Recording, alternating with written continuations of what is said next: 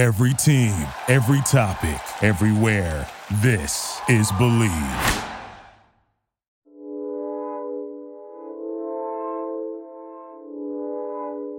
Heat Nation, welcome into Believe in Miami Heat for another week. I'm your host, Joey Levin, joined, as always, by the two-time NBA champ, Heat legend Norris Cole. Norris, where where are you today? Are you Lithuania, France? Where we at? Where we at, bro? right now, I'm in Le Mans, France. Right now, we have a away game in the in uh, in the French league, so I'm in Le Mans, France, right now. Now, let me ask you this: Are you guys are you doing as well as the Heat are doing right now? Because the Heat, our Heat, are rolling right now. The Heat are on fire. There's not many teams in the world doing what the Heat are doing right now.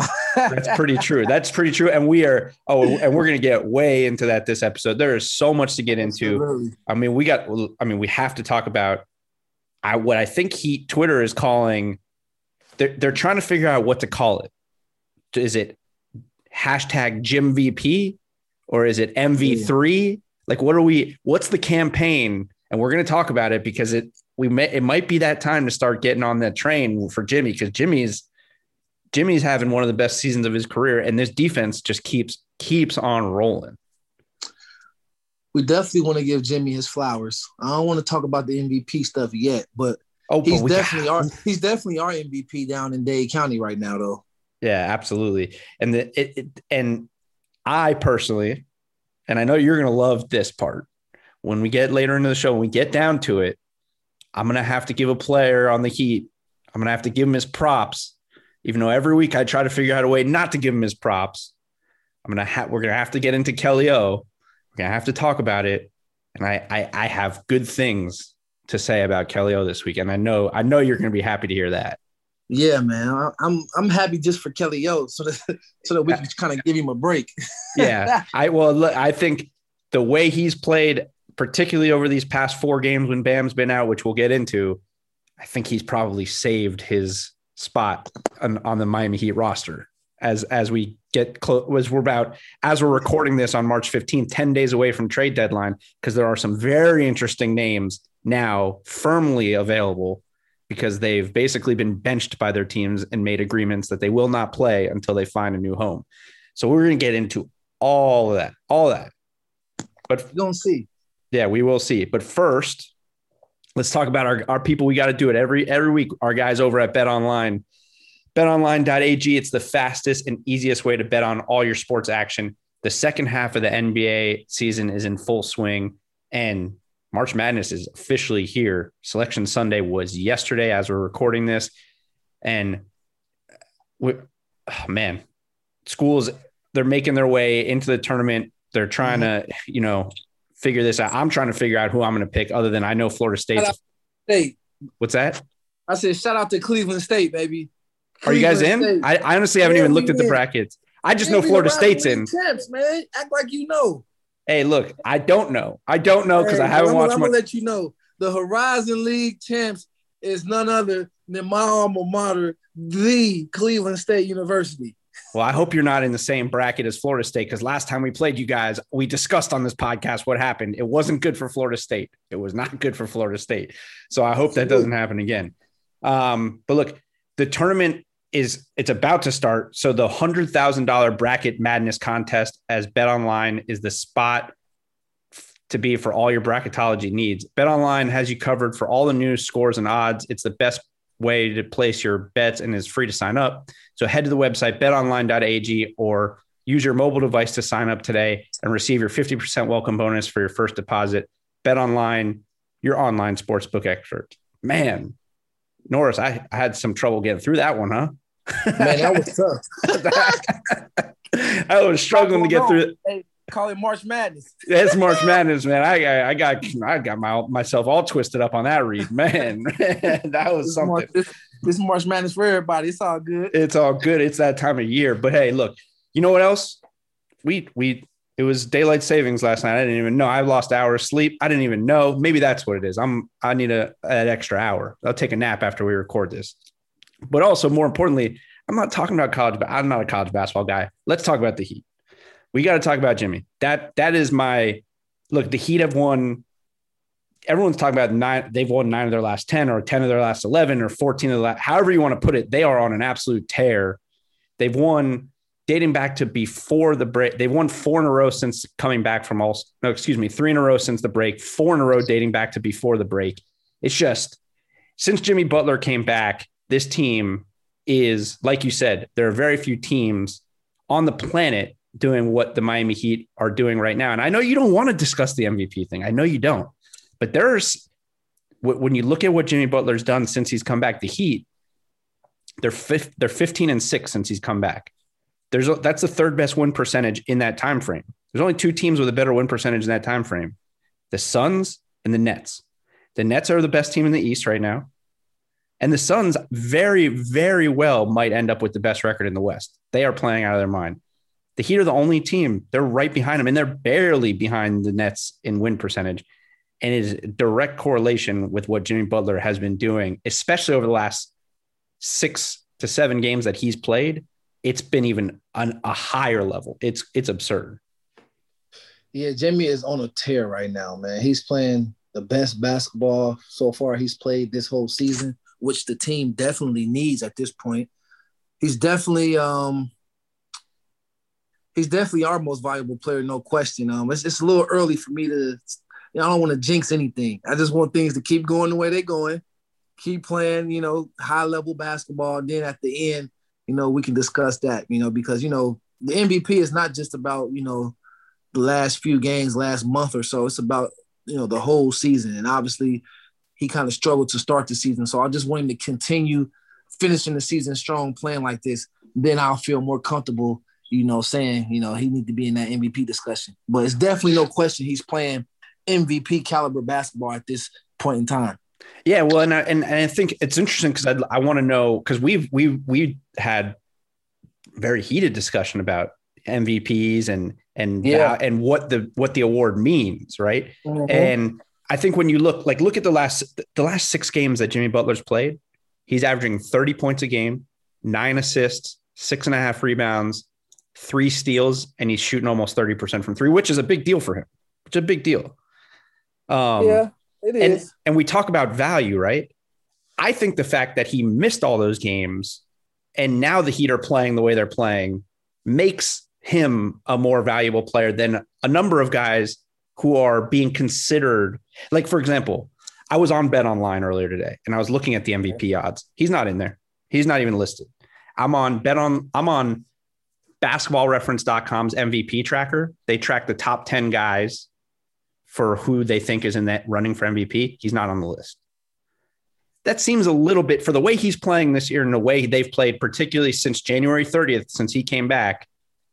I feel like he gets left out of All Star. Understandably, they have struggled because of the games he missed. But the way he's played over the last 21, 22 games, they're already halfway through the season after 36, 36, 37 games think it might be time to actually start getting him in that conversation, dude. Not that he's there because he still has to continue to do it. But like you right. said, he's playing MVP basketball. Yeah, let, us just leave it at this. He's playing at MVP level right now. I'm I feel very comfortable saying that. And if he can continue this throughout the remainder of the season, I believe that his name will be on be in there in that discussion. But you know, some guys have been doing it the whole season, and I don't want to discredit any of the, what they're doing. You know, Joel Embiid, you know, he's hurt now. You know, James Harden, LeBron, um, you know, the Joker. You know, there's some guys that's that's having you know great seasons, but Jimmy at this point in time is playing second to nobody. He's he's playing right at the top of the league right now. Yeah, and I think the interesting thing that you mentioned, those guys that you mentioned, right, is so like Embiid now we got to see what happens because the injury. Because I, I because they're playing so well that I don't think he's playing anytime soon, even if the injury is better, because they need him fresh for the playoffs. And you exactly. saw the, their last game; they won by 35, and he didn't even play. Um, exactly. LeBron will be interesting because the Lakers have not been as good since AD went down. So we'll see if people knock LeBron on that. Um, and I just the Harden. I understand what people are saying about Harden, mm-hmm. but I still think with Harden, part of the reason why people are so high on what Harden is doing is because in the back of their minds, they know KD's coming back because he's not doing much different than what he was doing in Houston. But now Yeah, they but think he has a chance to win it. Well, he's playing a different style now, though. That's more respectable. He's not dribbling the air out of the ball. You know, thirty-five dribbles. You know, he's he, he- he's creating great assists. He's efficient. Um, you know, he has a great thing going with Kyrie Irving. Kyrie Irving has been playing. He's having the best year of his career. I think. yeah, so you know, so you know, the James Harden, you know, his complete game, he's not playing the same way as he was in Houston. I believe that's why, you know, I believe that's why a lot of a lot more people are feeling good about you know mentioning him in the MVP discussion, especially playing in Brooklyn. It's a bigger market. There's more eyes watching, getting to see what he's doing, and obviously the Joker. Yeah, he's Not- he's having an incredible year. They they they've been struggling lately, but yeah, the the, the Yeah. statistically, that's where it becomes value over statistics, right? It be it's it, Yeah. and, and also like it's it's almost seems like the the target changes year to year with the award. So when Russ won it, that team was a six seed. So it wasn't the best player on the best team. It was the best statistical historic season. But then with Well, Giannis, was but Giannis won it twice because he was the best player on the best team. yeah, but even though in those years, Russell Westbrook averaged a triple double. It wasn't That- that- just no, about- yeah, I know that was a historic season, right? Yeah, yeah, it was a, it was it wasn't just about stats. It was a historic season. He took a team that had just lost the second best player in the world and kept them relevant. Normally, when that happens, the team is under. Yeah, Normally, totally. that team is in the lottery. He Mm. kept that team relevant and then had a historic season, which hadn't been done since what 40 years prior. So, you know that that was that was a that was special circumstances. yeah, And then with and then with Giannis, you know, obviously he had great statistics on the number one team, like you said, but he was actually playing most valuable, you know, that at least that first one. That second one could have went, you know, another way. But right. that, that first year when Giannis won MVP, he definitely was the MVP of valuable. I mean, because he led his team in almost every category. He played all the positions. He defended at a high level. No, he was definitely most valuable. But like you said, sometimes people change the they change the narrative. Is it about stats this year? Is it the best player on best team? Is it a little bit of both? To me, it has to be a little bit of both.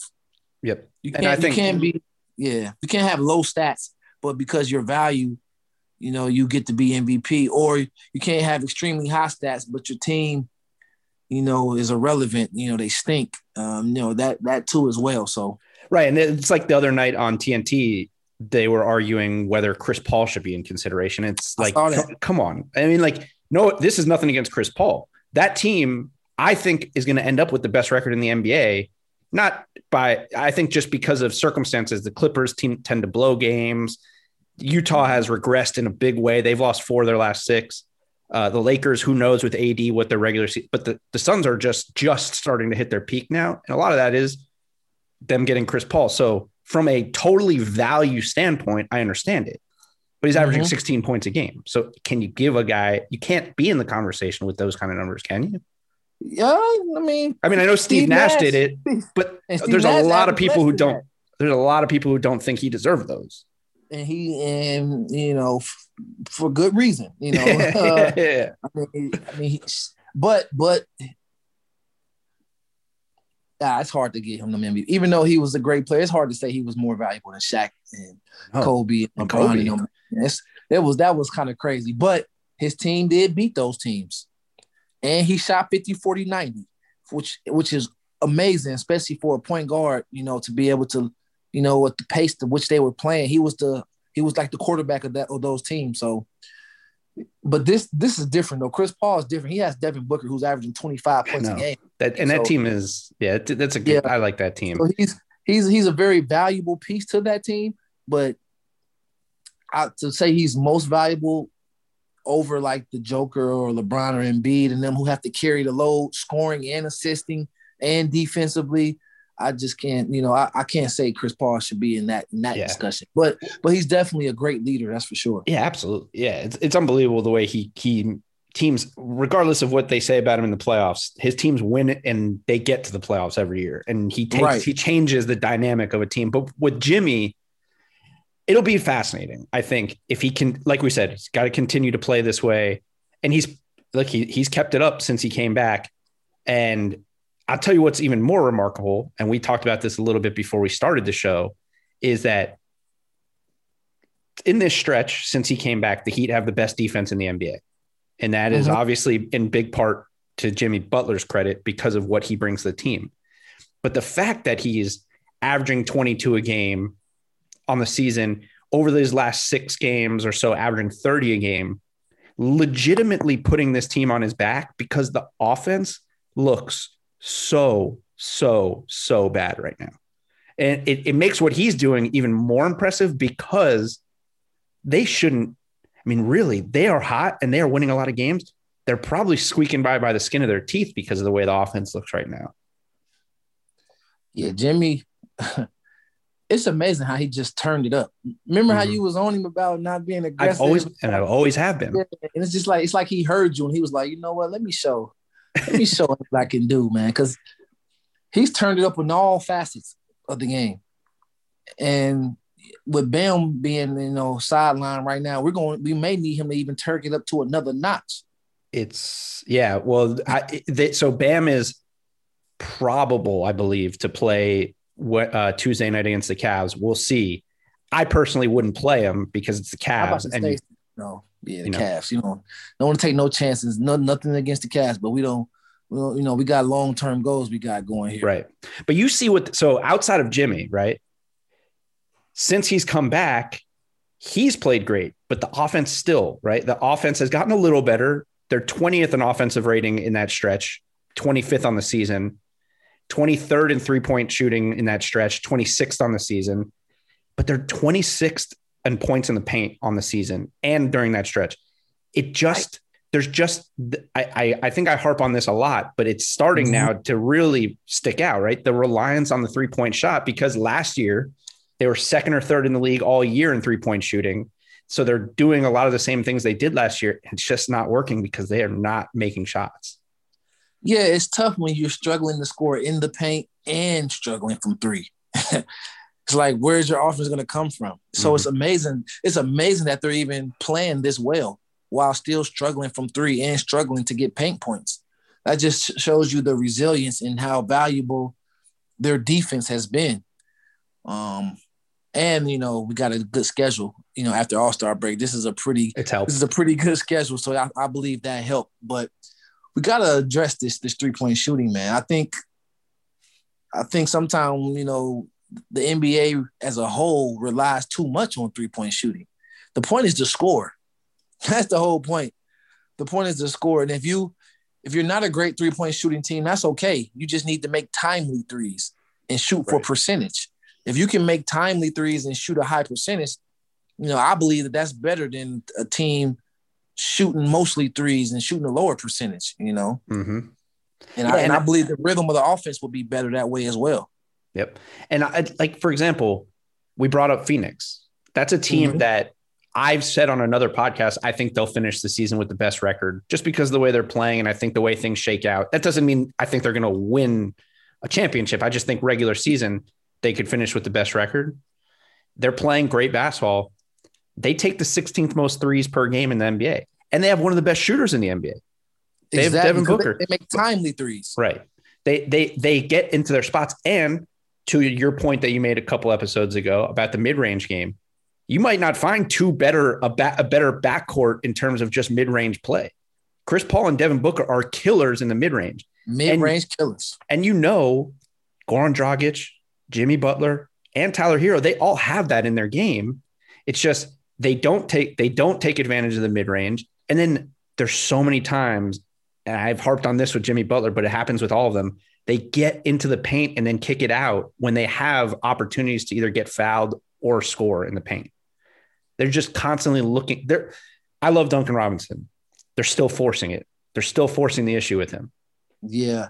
And, I- and they gotta they gotta stop doing that. Dude, I mean, I don't know no other way to say it. Normally, Yeah. you know, I'm like, ah, they gotta work the process, keep working it. But at this point, no, when you get two feet in the paint, unless two or three people are on you, then you kick it out. But if it's one on one and you in the paint, you're better off getting a shot up.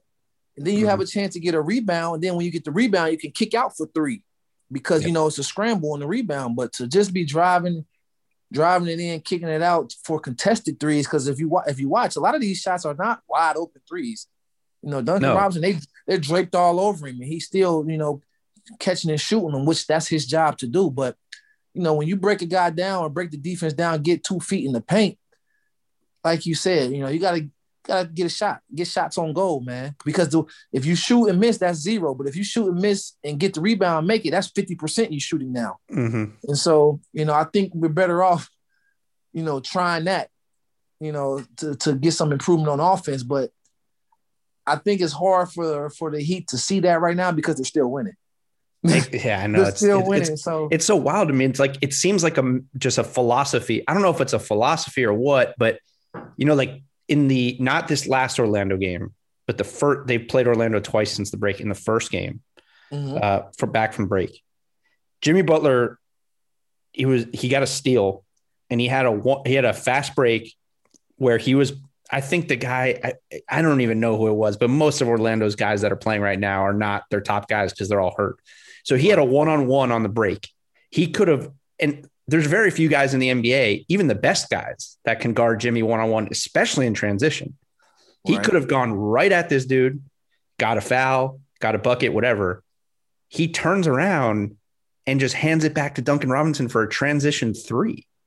It's just like, I maybe I'm a little old school about this stuff, but a transition three when you have a one on one with one of the best one on one scorers at the rim in the NBA, it just it seems like a oh like something that and I'm not I could never knock Spo because what Spo's doing with this team right now is incredible. But come on, like right. wouldn't you as a coach maybe this is just the way he coaches Jimmy. He's like, hey, if Jimmy's playing this way, I'm going to let Jimmy do what he does. If that's the decision he wants to make, let him make it.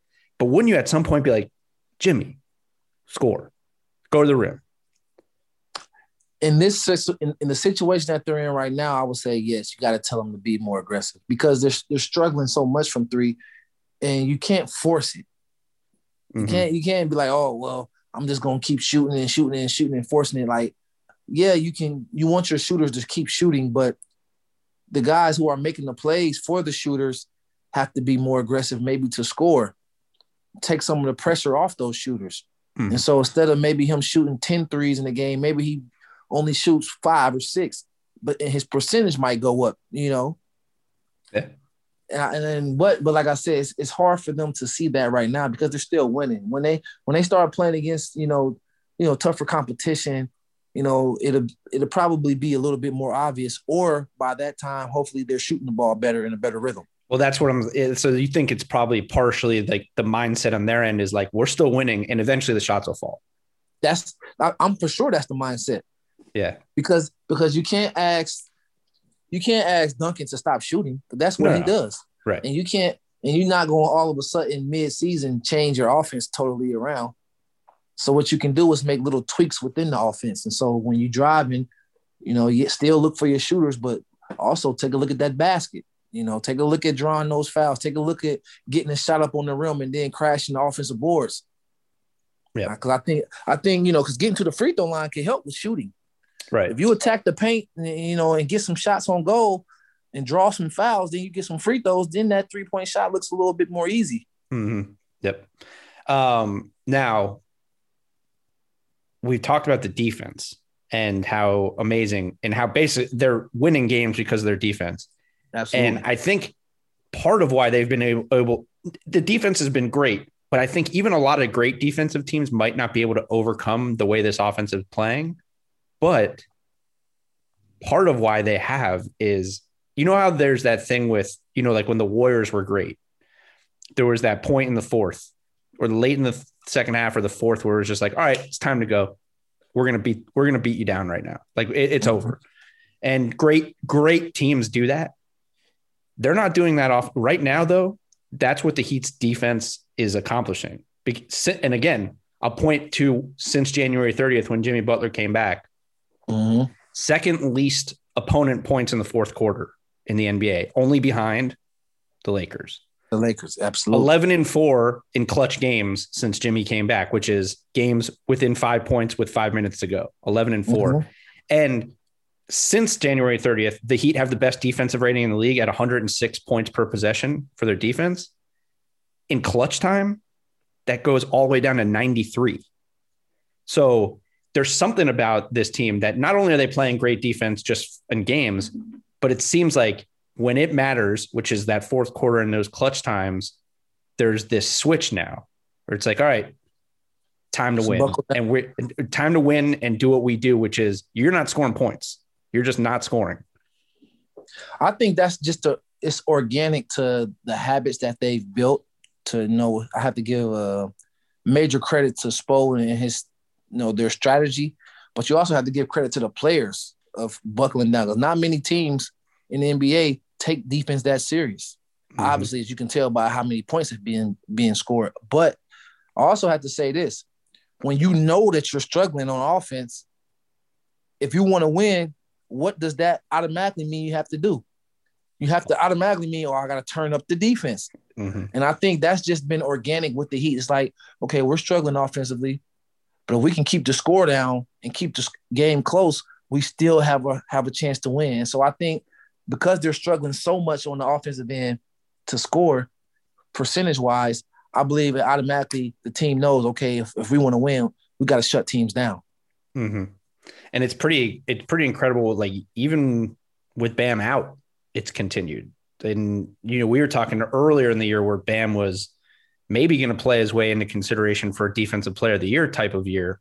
But even with him Mhm. out, the defense has been. And now again, granted, like you said, easy schedule after the break.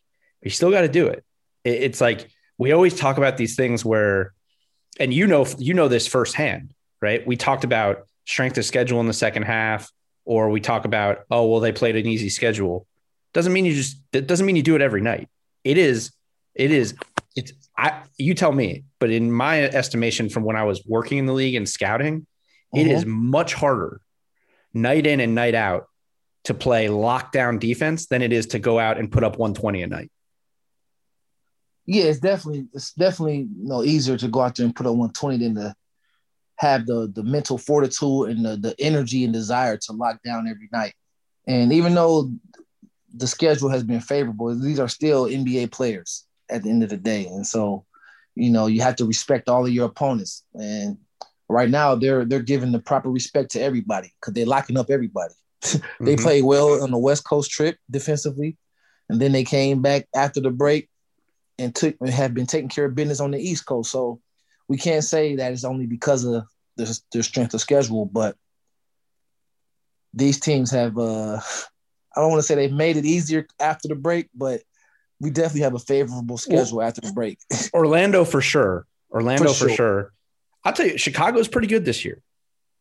They Chicago, are. Chicago is a play. Chicago is going to be if they're not in the top eight, they're going to be in that play-in situation. They'll be in the top ten. Um, they've they've they've actually had a really, you know, interestingly, I know you don't gamble, but Mhm. they are, I want to say, third in the NBA in terms of their record against the spread, meaning whether they are favorites or underdogs, they are keeping games close all year. And that's, Yeah. I've always thought like when I was, you know, looking at teams, that's the sign of a team that is just, they're not there in terms of being a, a competitive playoff team, but they're on the brink, right? They're, the fact that Mhm. they're competing, competing in every game means Right. they may not be there yet, but they're like a year, maybe a year or two away from being a good competitive team. And I think we what what was the final score of that one? Miami held them to 90. 90. Y'all about to say held them to 90 points. And you know, they got they have some of the best young talent in the league. Zach LaVine. Whew. Yeah, they have. I mean, and um, I, I can't pronounce his name. The- Marketing. the- marketing, and it's another one. Um, Well, their whole he, team. got, he just got drafted um last year. The, Um, well, Pat, they just so Coby White, who they actually benched the other Yeah, night. from- he's now coming North off. Carolina. He's coming I'm off the bench the now. Shot blocker. I'm talking about the shot Wendell blocker. Carter. Wendell Carter. Yep. No, He also got put. He they're them. They're coming off the bench now. They they Billy Donovan put Thaddeus Young in the starting lineup. Yeah. Um, and then Patrick Williams, the kid from Florida State, who they drafted fourth overall, looks really good for them. absolutely. And so they had, but Zach LaVine, man, Zach LaVine. There are not a lot of. I tell you what, we he. I'm glad he made the All Star game this year, and people get to see because there are not a lot of guys in the NBA who can do the things, at least offensively, that he can do. He is a he is about as dynamic a scorer as there is. what you call the offensive juggernaut right now. and I tell you, I've mentioned this on other shows. One of the most competitive players I've ever seen in a draft workout when he came and worked out for us in Charlotte. Because Mhm. you know how these draft workouts can be. You go to a bunch of them. You don't always. Do you want to compete? Do you not? That dude, he wanted to win. He wanted to win the drill. Like any drill, it was. I think it was like four or five guys, and he was out there Mhm. trying to kill people. And I always, I'll always remember that with certain guys because it's like not everyone wants that. Not everybody's out there trying to be a killer in those in those situations. Well, I was the same way, so I, I definitely understand that. I want to any I want to kill anything moving. Mhm. yeah, I, it's it's it's pretty it's it's a pretty it's a pretty interesting situation when you go into how many teams did you work out for before the draft? Uh, Eleven. Eleven. Yeah, and you went. What pick did you end up going? uh the 28th pick in the first round. Twenty eighth pick. So eleven. Yep. Did did you mostly work out like bottom half of the first teams, or did you work out for any of the earlier teams? Uh, I worked out for everyone. I think from pick 17 to lottery on down. From from from the, from the lottery on down. So I worked out for Chicago, Boston, San Antonio, Miami, um, Houston. I think I, I did a Laker, Lakers, Portland, and I- one other. I I'm guessing you didn't work out for any of the teams. I, I was. I think when you probably were. the Knicks and Charlotte. That was a year before I got to Charlotte, though. I was in Memphis that year. I was in Memphis. I know this is we're getting on. Uh, we're getting a little off topic, but I, this is interesting stuff to me. Did you ever? Could you tell? Like for example, I'll bring Charlotte into this. Could you tell as a as a young guy, as a college kid, going around to organizations, and you don't have to talk about any specifics, but could you tell like, okay, this is the kind of place I want to be. I don't know what's happening here right now. Like this is just sort of like what what's the deal like i don't know that i want to be like when you went to the workouts could you sort of tell like for example miami were you like yeah the, these guys i mean it's miami so they kind of have I, I couldn't this is what I I couldn't tell what type of I could tell like how structured the team was as far as I could just tell by the how intense they are. But I didn't know if it was going to be a good city or if it's a well-run organization or not. I could tell, but I could tell by the differences in the workout, the philosophy of the teams and how they thought. Like I knew the Miami Heat was a tough they they like tough guys. I could tell by that workout that they, they gassed you right they don't they're not looking to do a bunch of of course they're gonna test your skill level, but they also want to test your mental. They want to test your mental and physical fortitude. So they didn't just want to see you make 10 for 10. They wanted to get you tired and then see if you can make 10 for 10 Mhm. They didn't just want us to play one on one. They wanted us to play one on one half court, one on one three quarter court, one on one full court to see what it's like when you're gassed, when you're tired, to see what, what type of heart you have. Because they know if you can play or not already. But they the only way to tell the difference is okay, how does he play when he's tired? How does he play when I make him do something that he doesn't feel comfortable doing? Like in my workout personally, Pat Riley came out there and was like, we was playing we, we was playing at one on one at the three point line. Then he walked. We was playing one on one half court, and then he got up and walked out there, took the ball, and said, "Give me the ball." He said, "Anybody can do that." He ju- took the ball and placed the ball down at the other free throw line and said, "We're gonna play one on one from right here." And you should have seen everybody's faces. The other players was like, and I was like, "Bring it." I was like, I was like, I can play one on one. That's from right here. I'm gonna defend full court. You know, Hell I'm yeah. like, bring it. And that's and so and you know they see they notice stuff like that. And so when you go around to all these different teams, you can tell by their workouts, you know what their philosophy is as far as what they're looking for in a player. that's a great that's a great pat Riley. that's a great heat workout story uh, oh yeah, who when you're the I'll, this is the last one because this is this is just for me because i want to know because i was who, who did, did larry brown do your workout in charlotte no, uh, no, he didn't do the workout. 'Cause And I only- funny. i was MJ with him.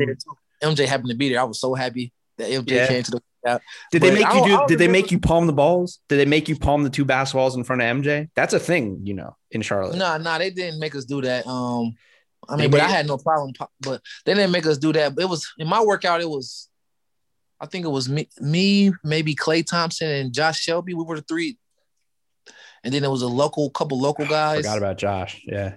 Yeah, but it, yeah, it was a it was a good workout. It was a competitive workout. Yeah, ah, that's cool. Well, we should do. We'll do more. We'll do more stories like that as we go on for sure. And by the way, I forgot to mention everybody. If you want to hear more stories like that, go leave the go leave your questions for the mailbag episode that we're going to do soon, and we'll we'll get to that stuff because I know everybody loves hearing those those old stories. Um, all right, we'll get let's get back to Get back to our heat, man. let's get let's get back to the heat because I it's time. I have to I have to give praise. I have to give praise. Got to give credit where credit's due. It first. I got to praise someone else, and that's our sponsor, eBay. Right? You got to praise eBay because whether it's rare, dead stock, or the latest release, you can find the exact shoe you're looking for. As the original sneaker marketplace, eBay is the place to go to cop the pair you've been eyeing. With eBay's authenticity guarantee, your sneakers are meticulously inspected by independent professional authenticators. A team of experienced sneaker authenticators verify the box, the logo, the stitching, and dozens of other inspection points. Each sneaker also receives an authenticity guarantee tag that includes a digital stamp of authenticity, and it also protects sellers with a verified return process.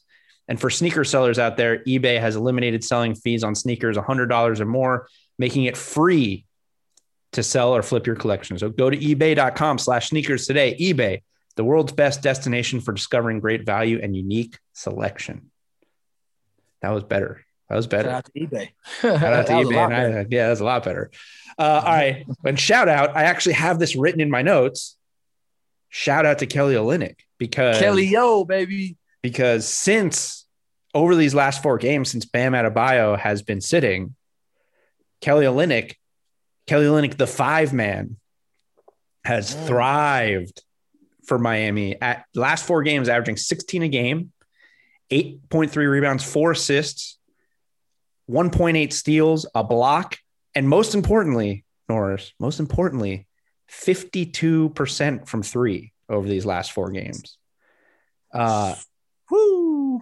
I think our guy, with all the rumors and everything that's gone on now, not no one's untouchable in that position, but Right. it seems like he may have solidified himself over these last few games, uh, at least to be the backup five for the rest of the year. Once they make a move to get another four, I'm about to say he's playing really well, and I think part of that's because he's playing the five. You Yeah, know. I believe that. I believe that has something to do with it. Um, he's playing the five, um, not purposefully. Obviously, it's because Bam has been out, but maybe, maybe we found something with him having to, you know, play the five more instead of the four. Well, you remember last year in the playoffs when Bam got hurt, some of the best basketball Kelly Olynyk played in the bubble was when Bam was out and Kelly had to play more of and he was also more of a backup five last year because of Jae because they had Jae Crowder and Derrick Jones Jr. and other guys who could play that stretch four spot. Kelly was a, and especially after Meyers Leonard was basically benched. Kelly O was basically the backup five. So Yeah. you know, he this really probably is more of what his role is. So I will say, gotta have him. Like he's playing great basketball, but I also think it does kind of emphasize that they're they still need to probably go get that other guy, whoever it is. Yeah, I think how he's been playing recently shows that, and like you said, how he played in the bubble. For for the Heat, I think him playing the, the backup five is probably better for his production than him playing all all four. Because when he was playing the four this year, obviously he struggled tremendously. Playing the five is a little bit different. You know, it's a different guy guarding you. Um, you're in a different, you know, different spot sometimes on the offense and it's harder to close out for it's harder for, it's harder for five men to help and then close out on shooters like Kelly O. Yep. Because he space, even though he's playing the five, he still spaces the floor out, and so that's that's a mismatch for a lot of five men. Yeah, I, I'll tell you this. Here's I was looking through um, all these stats for the Heat, um, and I was I went I got to the on off court splits. So Mhm. looking at the stats when guys are team stats when guys are on the court and when they're off the court, and this stat, this actually blew my mind. There's no way any of us could have looked and been like this. Is the this is a stat that exists when Kelly Olynyk's on the floor this year, when he's on the floor, Miami's offensive rating is 111, which is the best that their offensive rating is for any individual player on the floor. When he's Mm. off the floor, when he's off the floor, that drops all the way down to 100. It drops by 11 points. And it's when he's off the floor, their offense is the worst of any individual player when they're off the floor. Wow. Isn't that isn't that kind of crazy to think about? That is crazy. And sometimes numbers can lie, but that number right there saying that maybe because just the threat of him being out there, spacing the floor, you know, creates lanes for for others. But I can't believe that stat, especially you know knowing how bad he was struggling. Man, that's a that's a pretty remarkable stat. Yeah. Now, I think now to, to your point, his backup this year at the four has been Andre Iguodala, and his offensive rating when he's on the floor is pretty atrocious right now. So I think so- part of it is I he's not an make a- offensive player, so exactly, and I think you make a great point of just the threat of having a guy out there who can shoot the ball. It spreads the offense when when Andre Iguodala is out there, not so much. And by the way, when Iguodala is off the floor, it's when it's the best that the Heat's offensive rating is for any individual player. So maybe that's where that sort of comes in. Again, an emphasis on why they need to go out and get another four to bolster that position. absolutely, definitely, that kind of solidifies that they definitely need another four man if, if they want to be in serious contention. Well, the good news is that almost immediately after last week's episode, a four man came available. And since then, another four man came available. And we've talked about both of these four men a lot on this episode, but now they are officially available in some way or another. LaMarcus Aldridge, yes, sir. PJ Tucker. Yes, sir. Now, very drastically different situations for these two guys. Yeah. because they're both in their last year of their deal. So that's mm. one thing. LaMarcus Aldridge makes $24 million. PJ Tucker only makes seven. So to get these things done, you have there's it's different situations. Reportedly, the Heat made or at least broached an offer of basically sending a bunch of their expiring deals. I think it was Meyers Leonard, Mo Harkless, and Avery Bradley for LaMarcus Aldridge, and then like throw in like a Chris Silva or something like that. Um, Mm, I, I don't know. I, it doesn't sound like the Spurs were into it or that it's happening, but that's reportedly what they sort of dangled out there to try to get him. Um, and now what they're saying today, or that what's been coming out now, is that I think it was the Heat, the Celtics, and one other team are now favorites to land Aldridge. Uh, Heat, Blazers, Celtics are leading candidates to sign him if he gets bought out. Because twenty-four Yeah, million, think- it- there's not a lot of teams that can make $24 million work and give Right. the Spurs back something that they actually want. yeah, well, I'm not going to even talk about the money side. I'm, I'm going to talk about which one probably fits better. I believe LaMarcus obviously automatically upgrades your offense, but your defense is going to take a hit, period. Your defense is going to take a drastic hit. PJ Tucker, I feel like he will fit fit in seamlessly. Like he'll fit in right away just by the way he plays. He, Yeah. He's going to space the floor at corner three. He can defend one through four and even some fives, you know. And if the Heat are trying to do what I believe they're trying to do, which is, you know, every year trying to compete at the highest level, going against teams like Philly and going against teams like the, the Celtics and like um, the Nets, you got to have multiple three and D guys, guys that can defend, you know, wing players, guys that can defend James Harden, you know, Kyrie Irving, Joe Harris, Kevin Durant. You got to have bodies that are willing to defend these type of guys, multiple people. You know, you can't just think Jimmy is going to guard the whole world.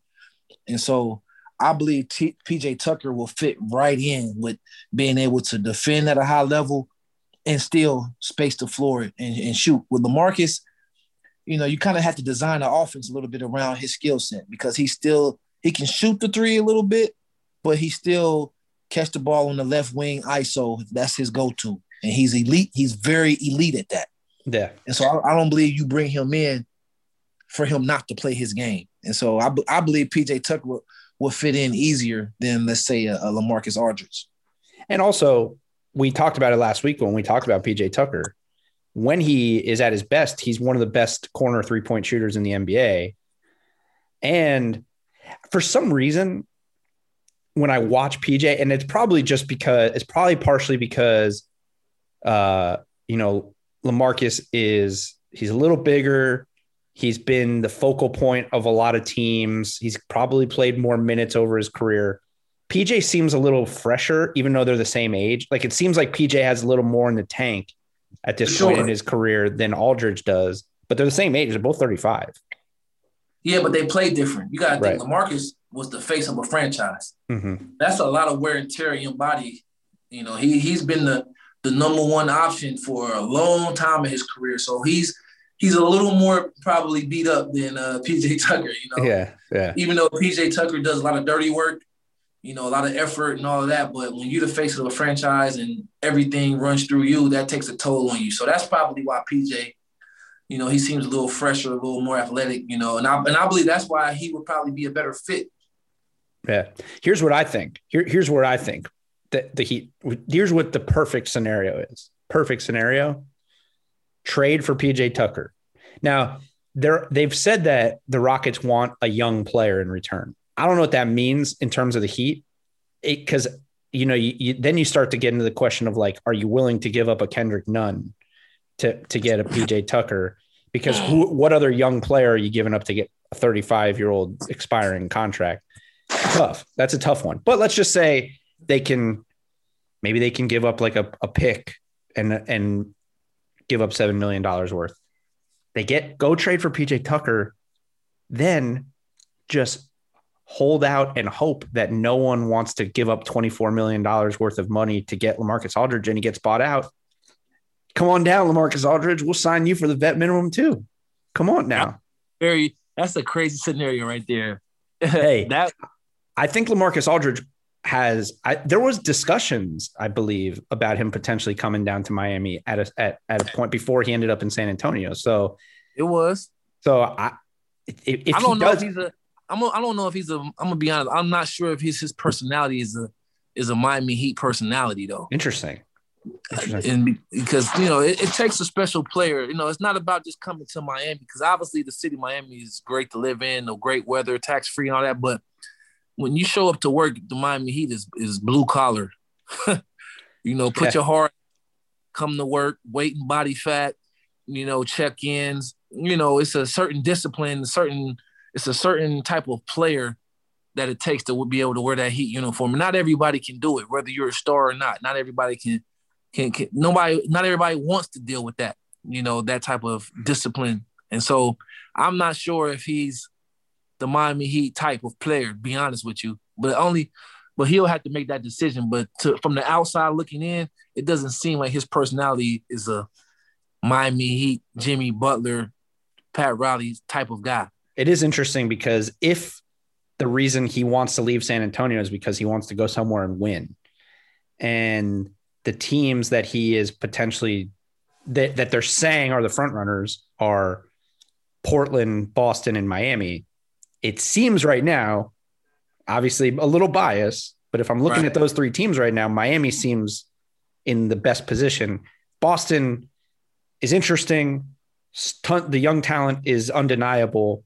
Just right. not sure that they're built right now to win the East because their depth is just non-existent. And then obviously Dame is Dame, but they ain't getting out of the West. even and LaMarcus Aldridge is not putting you over. The, like LaMarcus Aldridge is not at a point where he's putting a team over the top. He's just another. He's a he's a nice piece to add to your rotation. So if he's trying to go somewhere to win, Miami seems like if he gets bought out, I mean, right. I, I think oh, PJ. Boston, I think he will help Boston a lot. Actually, Take it's interesting uh, I, because pressure off those young guys. You, somebody you can throw the ball into. Yeah, you know, slow things down. Then you got Tristan Thompson that can free up Tristan to rebound. It's true too because they really he would bring back what they lost at least offensively when they got rid of Al Horford. Absolutely.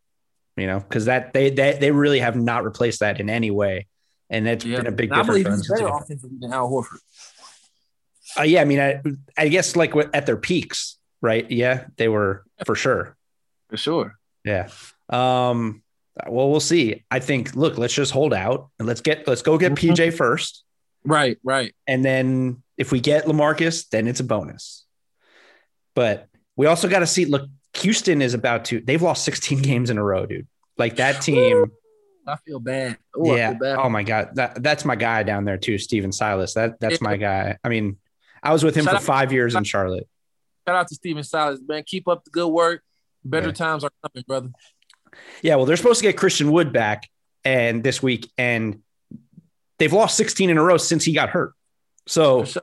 let's go. Let's go, Christian Wood. Let's turn this thing around. Speak about most valuable. Oh my God. Oh my goodness. Wow. That's that's uh uh but that being said, that team is playing. I mean, they, they are really just going young. I mean, they brought up, they've been playing, about so they have a lot of guys that I think could be on the move. Eric Gordon is a guy that people are targeting. Obviously, we know Vic and the rumors with him wanting to be in Miami. So who knows? Maybe it's a bit, maybe there's something bigger there. Like, because I wouldn't mind Eric Gordon. When you when you have a team that can't score, Eric Gordon will get you some buckets. That's a fact. I played with Eric Gordon. So he definitely get a bucket. So who knows? Maybe there's something a little bigger in store if we're talking if you're talking about a team that's trying to fire sale their way into some young players and picks. So that's worth 10 days. Got 10 days, Pat. Let's see what Pat's got for us. I'm about to say, you know, it's still a long time. 10 days is still a long time. Because you yes. know, sometimes sometimes 48 hours, magical things happen. So 10 days is a long time. So the the the Zen the Zen man, you know. Yeah. The, what he'll figure he'll figure it out. It's interesting because I think normally on a in a normal year, LaMarcus probably would have been traded already. I think Drummond would have been traded already. I think a lot of teams don't want to take on that kind of money in a COVID year where they're all losing money.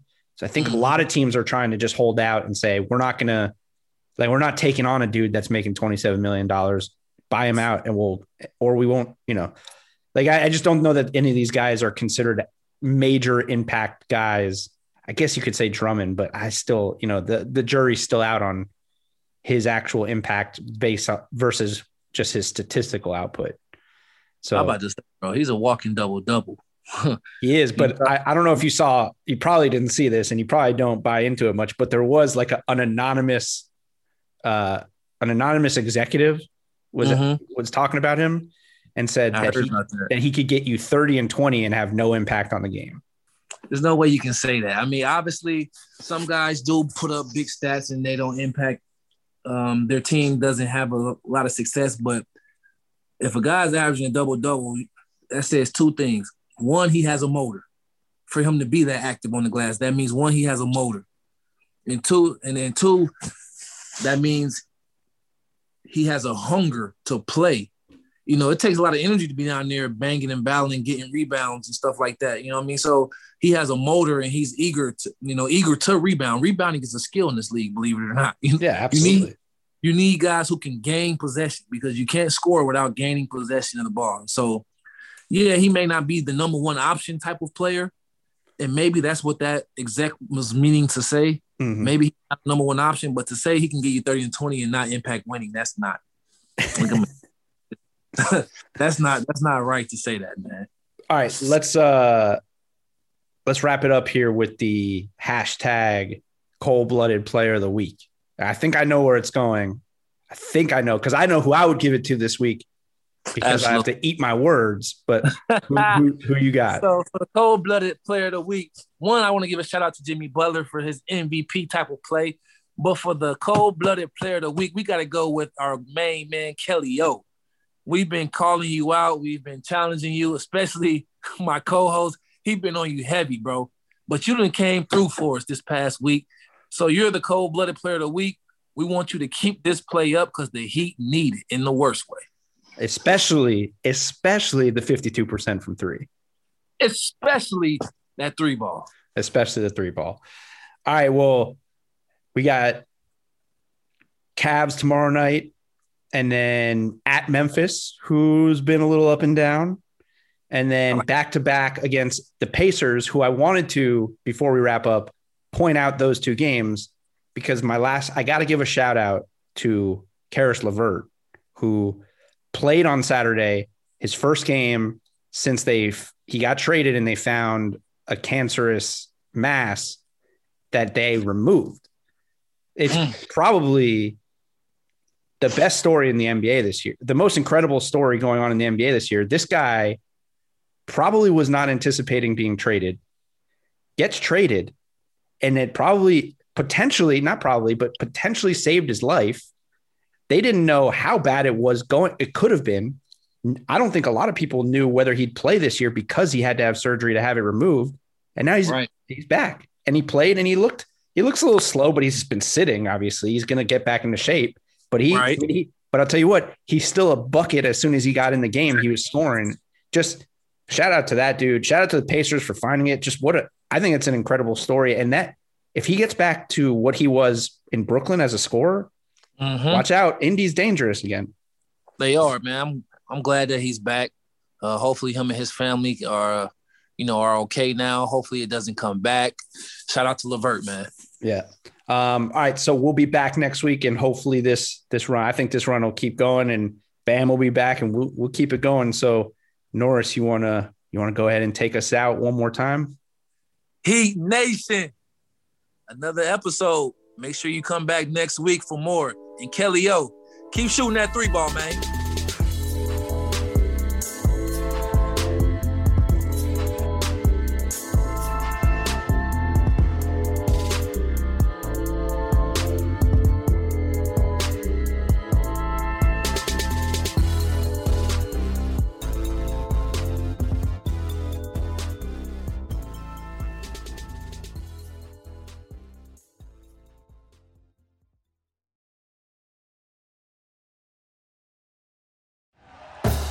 Thank you for listening to Bleav. You can show support to your host by subscribing to the show and giving us a five star rating on your preferred platform. Check us out at Bleav.com and search for B L E A V on YouTube.